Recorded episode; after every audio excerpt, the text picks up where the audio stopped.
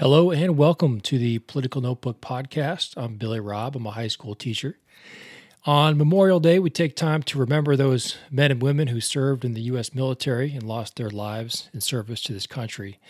So I want to just express my gratitude for those who made the ultimate sacrifice.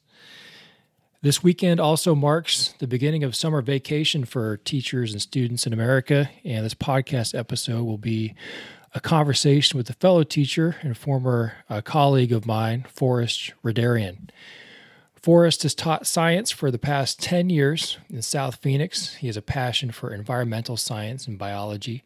He's also an avid outdoorsman and is currently on a sabbatical of sorts to spend time out in nature. I caught him for this interview last week, just after he completed the Arizona Trail, a hike uh, from southern Arizona to northern Arizona. Forrest brings a scientific approach to the craft of teaching. He is very well versed in education research and has developed a, a, teaching style rooted in this research. The impetus for this conversation was the news that came last week that the SAT test will start to include what they call an adversity score, uh, which is an attempt to indicate to colleges how much relative privilege or disadvantage an applicant has. So we talk about this and about the college admission process in general uh, in the second half of the podcast. In the first half, we discuss why Forrest went to teaching, very inspirational story, and also how research might better inform our practices in education. Uh, the conversation lasts around 45 minutes. Just a side note first for our regular listeners, summertime will also bring some different themes and maybe a different rhythm to when episodes get released. This because I've got a lot more time on my hands over the summer, but Robert Robb relocates to Flagstaff to escape the heat. We'll still try to get together for some news related episodes, but I'm open to get some different guests on the podcast and to discuss different topics.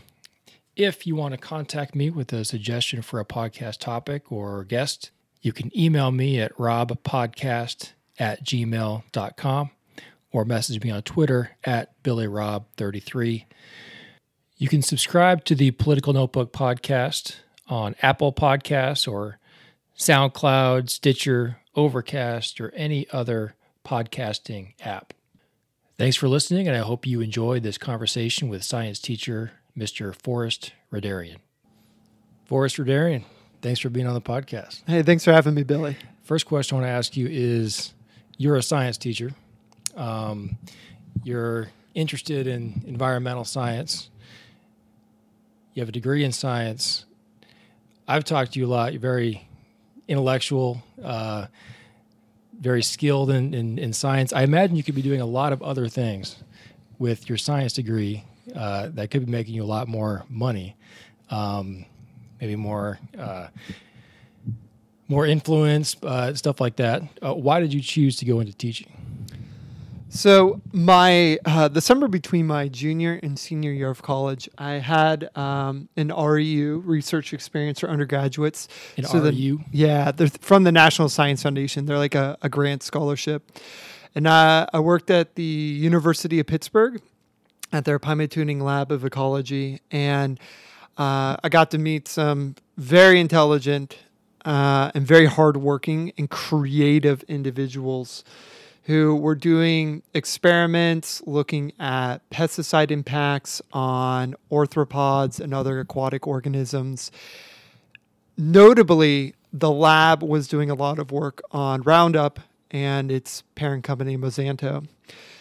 Uh, I Monsanto. Yeah, definitely. And uh, I had an opportunity to uh, help out uh, a postdoc who was doing research on amphipods and their growth characteristics in response to uh, potassium chloride levels in the water. Anyways, he was just using these little Dixie cups, which are just like things you could buy from the local, like I don't know, Target, Walmart, wherever and then he had amphipods and then some chlorine i'm sorry some potassium chloride and uh, it was a really cool experiment and i thought my god this is so simple the genius behind it being the actual like thought process and the design of it to see the outcomes.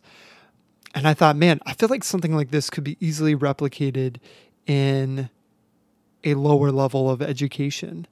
Uh, I had also had a fantastic teacher in high school who uh, helped me get a scholarship um, by competing at the state level science fair. I won it um, for my research on alligators and their chemoreceptors and uh, mechanoreceptors. And that was massive for me being able to go to college. So I guess I envisioned. So- oh, no, you- go ahead. So, so you, with that, with this experience, with that, I didn't understand any of it. Uh, Yeah. But you're saying that experience, you you saw, like, did you have an opportunity to go advance in that kind of work? And, and Yeah, definitely. I would say uh, essentially the REU I was in was kind of a jumping off point to then apply for the PhD or master's program and kind of continue graduate school and, and kind of continue work in the lab. Um, I mean, there were way, people were working probably way harder than I was. Uh, and in many respects, my passion, I realized in that moment, was that I loved working on science, but I also envisioned myself doing these kind of experiments with people in education. And I thought back to my science teacher and I thought, man, wouldn't that be cool to provide a similar set of experiences and financial opportunities for the college level for students in high school? and you have been teaching in charter schools your your entire career. And that's correct. Uh, you've worked in inner city charter schools uh, in Phoenix for your entire teaching career. yeah, Title One schools the whole time. Why did you did you specifically uh, go to that educational experience rather than let's say a, a, a district school or let's say you know more you know higher income or s- suburban That's a good question. experience So once I determined at that point that I was interested in working with people and with science, and education suddenly became a very real aspect, uh, I applied for Teach for America. Um, my wife, who at the time was just my girlfriend, uh, was an education major at our university, and we met a TFA recruiter who encouraged me to apply to their program and it seemed something up my alley. I thought, man, I got this amazing scholarship to go to a university. I want to provide like maybe students who also need uh, that financial opportunity the same uh, experience so, overall. so so teach for america was your entryway Teacher, yeah, and Teach for were one of America ones that was. stayed and a lot of a lot of, A lot lot of, Teach for them America go to leave. I, things, I've got a lot of mixed feelings on TFA. No, I, I did. I initially was going to be one of those TFAers who just left probably after like two or three years. But when I was in education, I saw how many people were leaving. And I just thought, this is a long term commitment. This is not something that you go and fix in, an, in a singular year or double year experience. Uh, I honestly, teaching did not begin to even click. I thought it was clicking prior uh, prior to this point, but it was year three when I was like, oh man. But it was year five when I was like, oh man, everything I was doing was when i when i still needed to be improved. when I first started teaching, my principal said it's, it takes you five years to get your to get one subject down, Uh, absolutely. and I didn't believe it. I thought I was, you know, all star after a second year.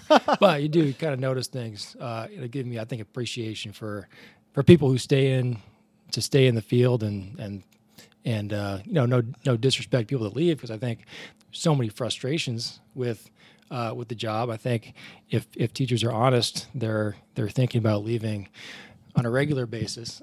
I on- would agree with that. situation. So, I mean, what are some of the just real quick some some lights and, and shadows of of your work? Oh man, the light, the light for me, what gives me meaning every day is working with humanity. Uh, it is this is the aspect that I wake up for every day.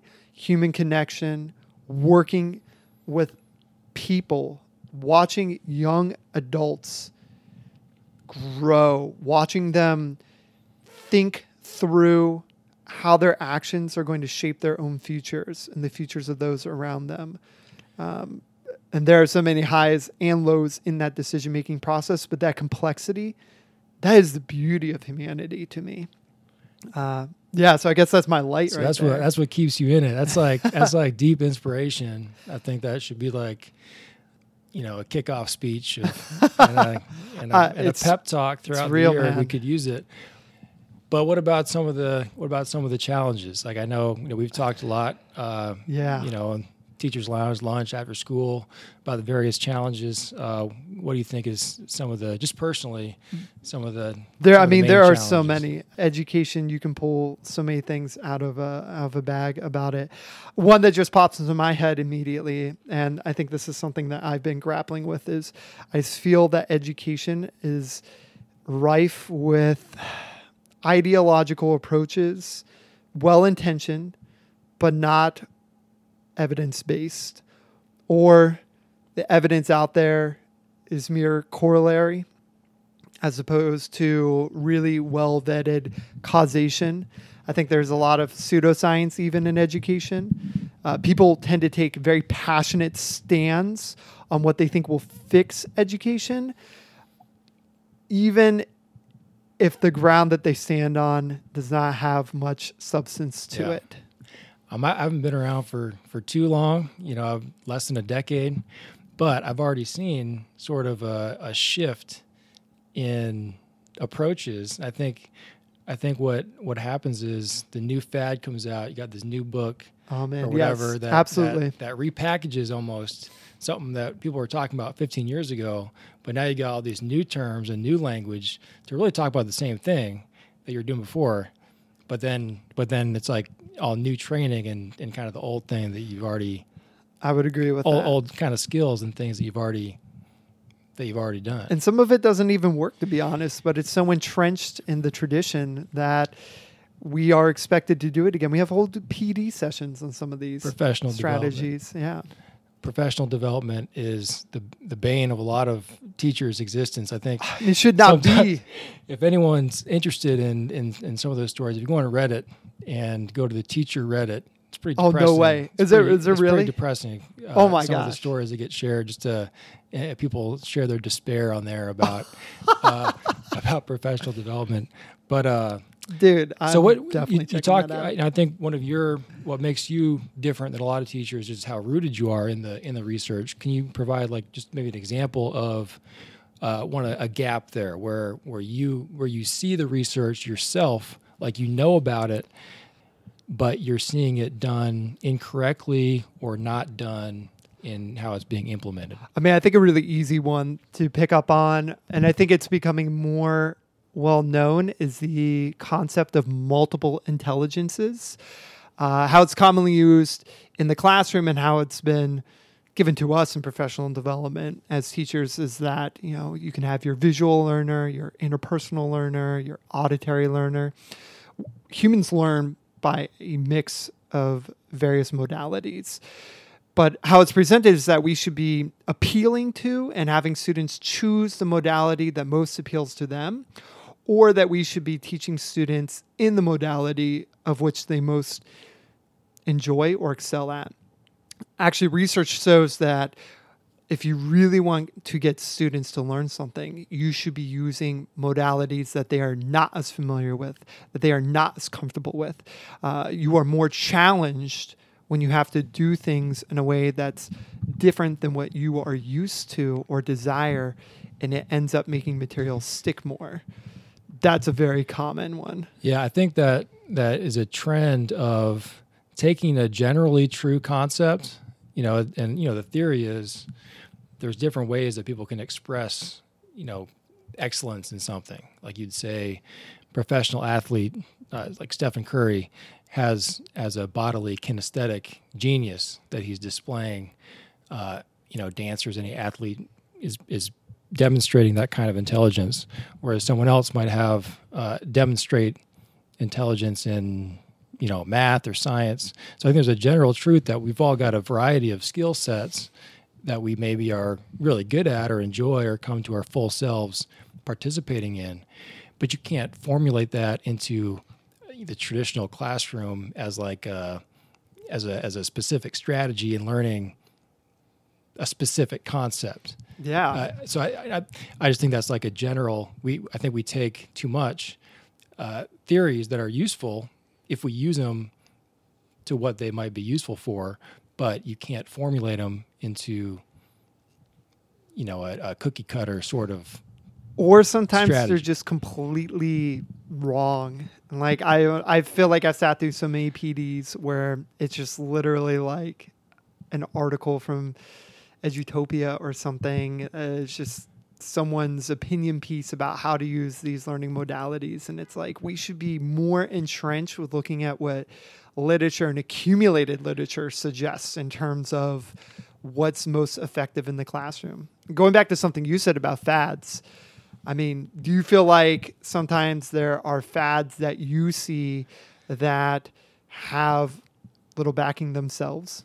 Well, I think one of the biggest changes just with technology is how much memorization how much how much do you need kids to actually know in terms of a foundation of knowledge if you have guys got google out there that you can look everything up? I think there's there's a train of thought that you don't need to learn all these things and memorize them and have them in your in your mind ready to use because you can just be creative thinking and then and then connect them all together I've definitely There's- heard people argue that. and, and, I think in that that kind of wraps into the push to use all these technologies. Uh, but I think the research, the, the cognitive research that I've looked at, not as, you know in depth as a lot of other people, but it's very important to have a foundation of knowledge. And it's, it's important to have a, a mental, you know, if you're going to make connections between subjects,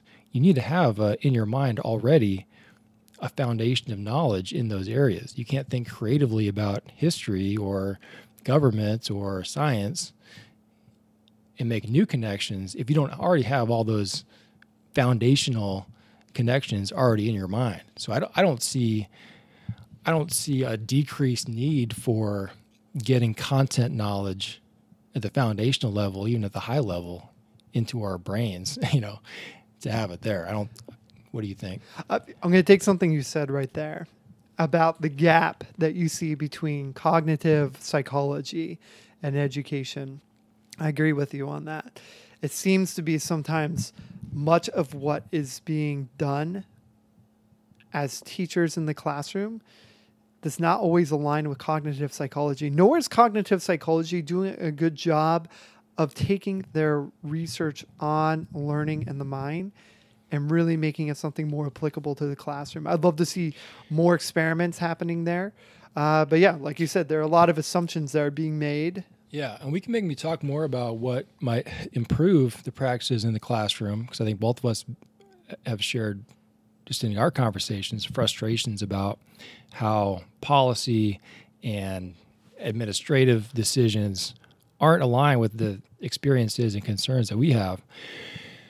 But um, so if you want to go into that now, we can. I was just gonna share an example of uh, one time that I that we did um, visitations to other schools. I was able to visit uh, a classroom on the nor- in the North Valley of a, a psychology teacher who had been teaching forever. He uh, you know he had a master's in, in cognitive psychology and he had he, he taught psychology and history and he had kind of developed a whole a whole kind of strategy and teaching method based on his studies of cognitive psychology. And I was amazed in this classroom. He said he said kids sitting there reading almost the whole time, interested and and and and so I guess the point I'm trying to make with that example is here's a guy who's who's who's passionate, you know, just like you. He's got foundational knowledge. He's using it. It's working in the classroom is that going to stay with him? You know, the only the only way I was able to even meet him is because we did this trip one day to go visit another school and to see what they were doing. But what what structures do we have as a history teacher, as a science teacher, as an English teacher, as whatever, to be able to collaborate with other teachers in other schools doing the same thing? Are those structures in place? Should they be? Is there a master teacher in history that's leading other teachers in the state on how to do their craft better. Man, I hope so. I th- there definitely are in some. I know definitely at schools where that's occurring. Uh, is definitely not like the primary method. Everyone complains about professional development. To me, the most valuable thing would be one, just time on my own to develop my plans and my curriculum, but also to be able to collaborate with other people that are highly interested in the same thing. I think that would be one of the biggest things I would benefit from to improve as a teacher. I would also enjoy doing something like that. Although I am a little hesitant at the same time. It really also depends upon the quality of those you are collaborating with. I have collaborated with fellow educators before where it was just a hot mess and it was not up to my par of what I would say like I would really want like professional development to be like and I was not getting out of it what I needed from my classroom. Likewise, I've also experienced collaboration with far wiser, far more masterful teachers than myself that left me in awe just asking questions the whole time, just drawing from their years of experience and wisdom to really just like shape my current actions as well. So before we get into the SAT news of the day. Ah, yes. Are there are there any other things that just are on your mind about what we just talked about? How strategies, professional development things that would be able to connect the research stuff into the classroom to make it impactful? I would love to see professional development be an opportunity for peer reviewed journal articles to be present for researchers to be invited into schools to speak to staff about their research in education and about how applicable as well. Sometimes in education, something will happen and everyone will jump on board, but the variables in that particular study were so particular that it doesn't necessarily apply to everything. I think the intellectual rigor is something I would want to see uh, improved. So let's transition and talk about the SAT news that's been reported on uh, originally in the Wall Street Journal, but it's been uh, made the rounds. People commenting. I will just give a quick uh, synthesis of of uh, what the College Board is doing, the proposed uh, change that they're making, and then I'll I'll get your reaction, and then we can talk about it. So the College Board is uh, what is the College Board? Well, how would you describe it? Oh man, uh, I don't know if I'm the most uh, qualified person to describe they run, it. They run. They they they run the SAT. They run they the run, SAT. They run advanced placement. Tests. Advanced tests. placement tests. They play a major role in how people get into how people get into college. Oh, definitely. Uh, they're kind of you know people joke and, and talk about how they've got so much power in, Uh, they in really the world do. of education and, and shaping these things. So they run the SAT. I think the issue that's that's being addressed with this new change, they're adding a, an adversity score, and I'll explain that a little bit. But they're adding that to they're going to add that alongside the raw score. And I think the reason for the change is a recognition that the test has biases in the fact that there's disparities in there's racial disparities uh, on average on the scores. There's also uh, income level disparities. Gets critiqued as having uh, inherent biases, just cultural biases in the way the test questions are are written. Uh, that would that would show those. Then obviously there's the socioeconomic and other uh, demographic challenges that create those differences. So how do you the college board how do they respond to those? Here's what the adversity score does. They're gonna they're gonna try to basically tabulate the person's um, environmental hardship. environmental ways? hardships and context. They're going to take they're going to they're going to seek to get information that they already have access to about someone's neighborhood environment, which includes the the, the crime rate, poverty rate, value of the housing in in that neighborhood. So also the family environment, which is the family income, whether they're a single parent, and then also they're measuring your basically comparison to your own high school environment. So do they have AP opportunities at your school, and so and so you're going to get your raw score. That's whatever you have on the on the SAT. But next to that score, they're going to use those those factors to create what they call an adversity score, and it's it's from one to 100. The average is 50, and it basically says, are you more privileged or are you more uh, disadvantaged? And and they're to basically make that that that adversity score accessible to the colleges that are making their decisions. I, I guess they can use them however they want. This is being phased in uh, over a, a couple year period, but the students will not know their score. The students won't know their adversity score. Only the colleges will, but it may play a factor in determining uh, college entrance. So, um, what was your immediate reaction to hearing the news about this new score? Yeah, I think I mentioned this to you. I feel wary, uh, a little bit apprehensive. Uh, feel like I need to learn more about it. It seems like an effort by the College Board to recognize that there are other factors that should be, in their eyes, valuable to a admissions ad, uh, official at a university. Um, that could also reveal a lot about a student.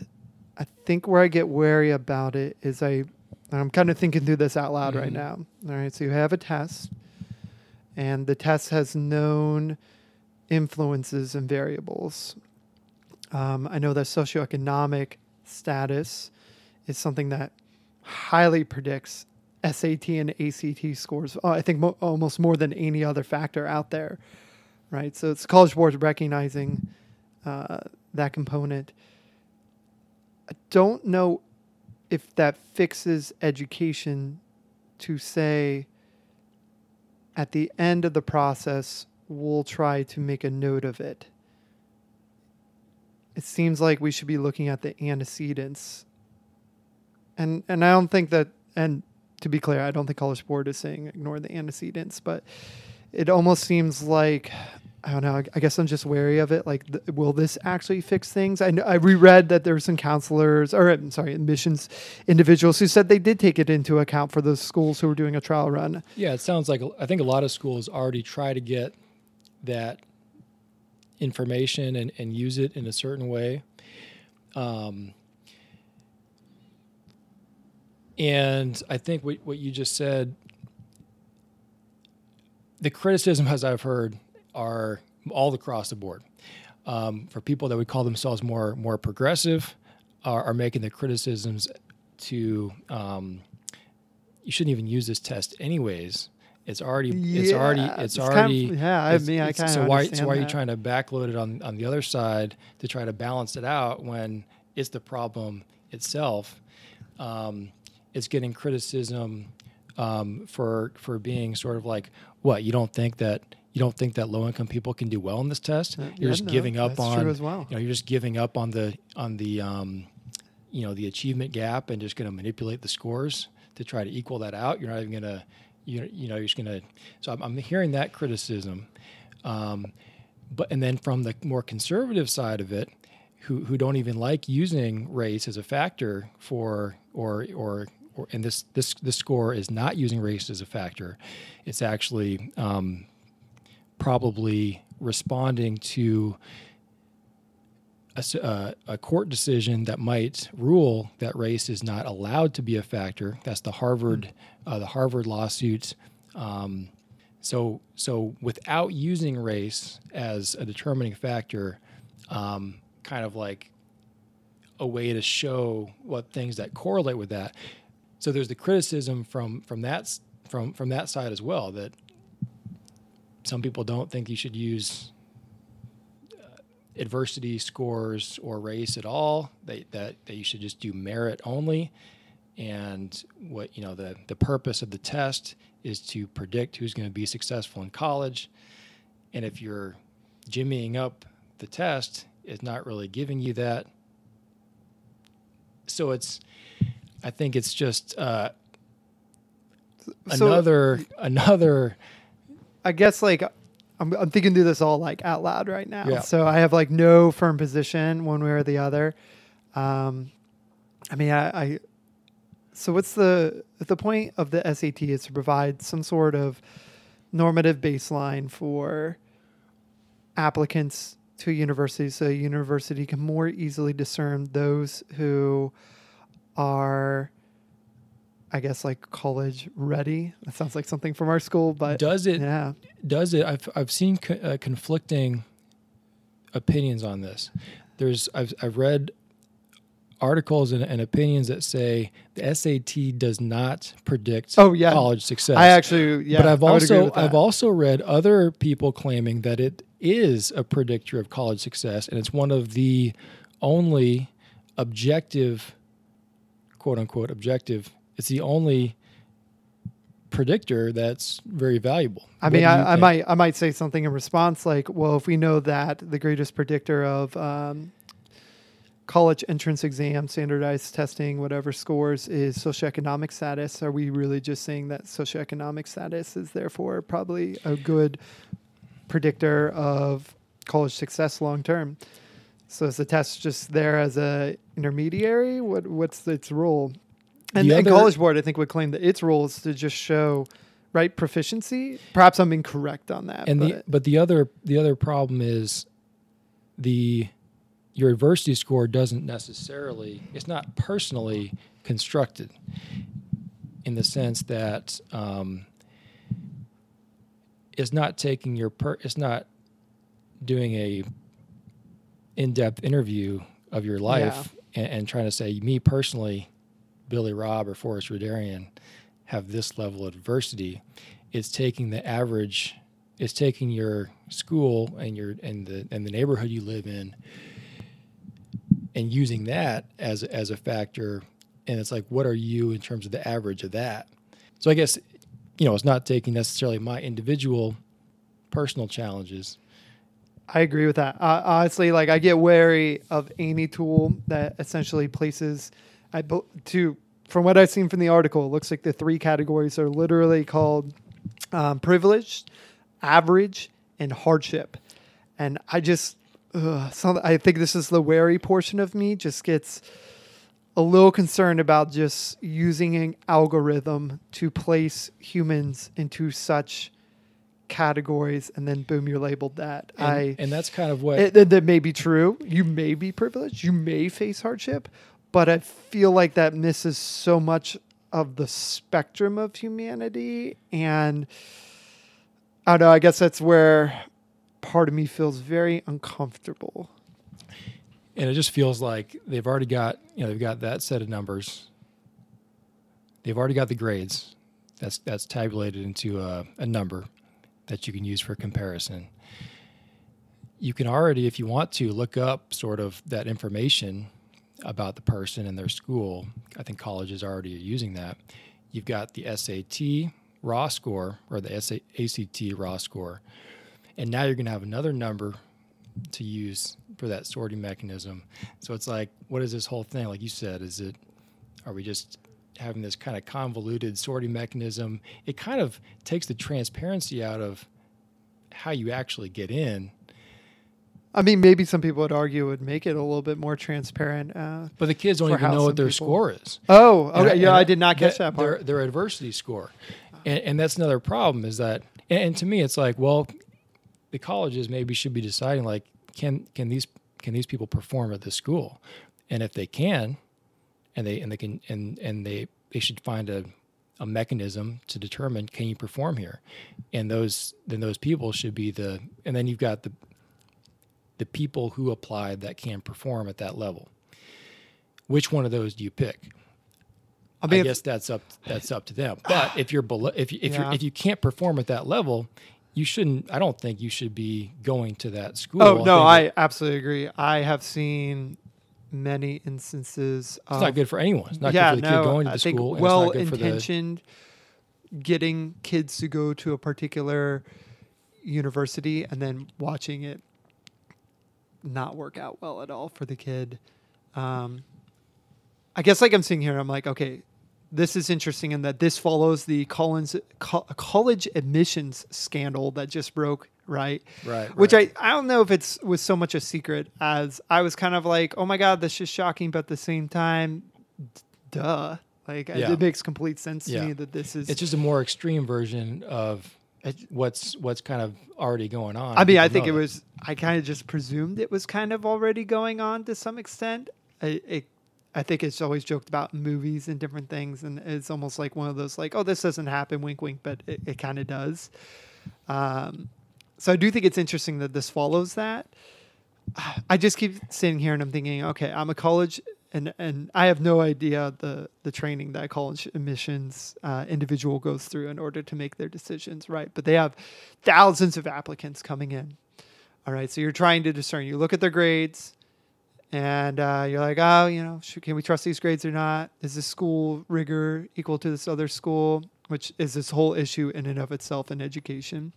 So you look at this supposedly baseline score, and everyone's going to take the same test on these same subjects at the same time in the same way, and and we're going to just you know see where they perform, right? But then all of a sudden you start to get these, you know, and you're like, okay, you know, we'll let we'll let student A in, they have a great score, you know. Oh, now I got student B and C, they're kind of tied, and we got one more spot left, and they're not you know, how do we distinguish it? I think this is what College Board is trying to say. Like, hey, I have, you know, student B, uh, it's labeled hardship. Student C is labeled uh, privilege. Um, maybe you're like, man, if that kid had to work so hard to get this Right. score, I guess let him in. I think my question is, is that really fixing? Is that a real long-term systemic way of fixing? the problems in education. It seems like a fix at the end as opposed to fixing the causes that got there. Yeah, you talk about the antecedents, and you know, Yes. everyone talks about the achievement gap, and it seems like a perpetual problem that people are are trying to solve. What do you think a better target would be? What do you think a better approach would be to to try to to, to bring more equity into Good question. into education? if it's not, oh, uh, you mean like wait- for admissions? Let's no no no Oh, okay. the antecedents, the way you're talking about, Oh, about what's man, what's what's creating these in the first place, because it's I think getting to the to the very end with already sort of probably flawed entrance process and adding a new convoluted Many non-transparent Yeah, no. el- element to it is not going to help. So what might what might help uh, on the front end? Address the antecedents Mm-hmm. so that there doesn't need to be, or maybe there still needs to be. Honestly, who knows? I, I got to think on that more. Score at the end, but anyways, there is not one approach. There are so many aspects that need to be dealt with firmly. Um, I see a lot of I see a lot of issues when it comes to standardized tests in terms of the variables that can impact them. Uh, I had a lot of time on my hike I just went on to kind of think about that. I'll talk about that separately, but- but in terms of antecedents, so, uh, so many approaches. We need to talk about uh, if we know that the socioeconomic status of a person can influence their life outcomes, then we need to have some conversations about how we try to narrow the widening gap, I guess, between uh, the lower middle class and the upper class, uh, high income levels. We need to talk about access to healthcare, food, good, nutritious food, not just Mhm. like processed crap. We Yeah. need to talk about um, access to, or what are stress levels like uh, for a developing child in the home, and how do cortisol levels impact brain development and emotional stability. Uh, there's so many different aspects that need to be addressed. I think that sometimes society, or at least American society right now, like to point to education and say that it's the great equalizer. But when I was working at that lab, I'm gonna give a I'm gonna give an example here, almost a, a metaphor of sorts. I was working at the lab. We did a lot of experiments, taking a look at how malathion, Roundup, the glyphosate in it, et cetera, affected tadpoles in particular. And one day, Tadpoles. tadpoles, yeah, Okay. amphibians, uh, but tadpoles and frogs especially. One day, I was setting up my experiment, and I was filling up two large water containers out in the field, and these these are mesocosms. They're like cattle tanks that simulate a pond, and then we can run all kinds of. We can really control the all the different aspects of them. And I'm filling them up, and I look over and I see we have a second pump. And I was like, man, I'm going to fill this up even faster. So I attach a second hose and I start filling up the second water tank, right? I'm almost patting myself on my back. I'm like, oh, I'm so proud of myself. I'm going to speed this up. And uh, my professor comes running out. He goes, What are you doing? And I was like, Whoa, what's wrong? And he goes, Get that water out of there. Drain that now. He goes, Man, these two pumps could come from slightly different well sources, and that could influence the outcomes of the experiment. And you better bet these corporations are going to ask for water. You need to use the same pump for the same ones uh, in every trial. And then we went out and we when we did the tadpoles, we would get them from the same breeding individuals. We would use the we would weigh individual masses of tadpoles and then use the same size mass ones in each round of experiment and raise them in the exact same conditions. And then we would put the chemical in. And the point of all of that was to eliminate, right, all the different variables that could be influencing whether a tadpole lives, survives, develops Hmm. properly, etc. And when I see these standardized tests, it's kind of like we're sitting in a classroom and we're applying, in my experiment, it would be applying the pesticide, but now we're applying the test. And we try to keep it all the same, but we haven't controlled what the tadpoles have experienced. We've used water from different sources. Right. There's so many variables impacting it, but for some reason we think that if we just catch everything on the test, if I go out to my mesocosms and apply the pesticide exactly the same in every single container, that it won't matter where the tadpoles came from or the water. It's simply not true. Yeah. So it's almost like we're taking these different, you know, we're looking at these completely different environments and we're trying to do the sorting at the end with the test with trying the same test we're realizing the same test isn't producing very It's like we're trying to results only control all the variables for one small aspect and think that it reveals yeah a lot of truth from there. yeah When in science, as a controlled experiment, that would never fly. And of course, there will always be limitations to doing something like that in education. It would be so difficult to set up an experiment where every child's raised in exactly the same way, in the same home environment, in the same environmental conditions, yada, yada, yada. But I do think that when we talk about the antecedents coming into these tests, that's what we need to be talking about. yeah These tests are limited in that aspect. And I'm not sure an adversity Right. score, although well intentioned, and and is going to fix that. And I think once you get a teacher in a classroom with 15, 20, 25, 30, 35 students that are um, coming from a similar environment that would show up on the score, but they all have personal experiences that are way different. You don't know exactly what's showing up that day. And you know, the teacher, I think I think we put so much on the teacher in that classroom with the expectation that you have to be, you know, sort of everything on your shoulders of, of producing that. And that's a lot of pressure. And that's a lot of pressure for someone that's not making very much money. And I think if we have uh, an understanding that all those all those wraparound supports, structural supports, community, um, stability, and putting more pressure on correcting, improving the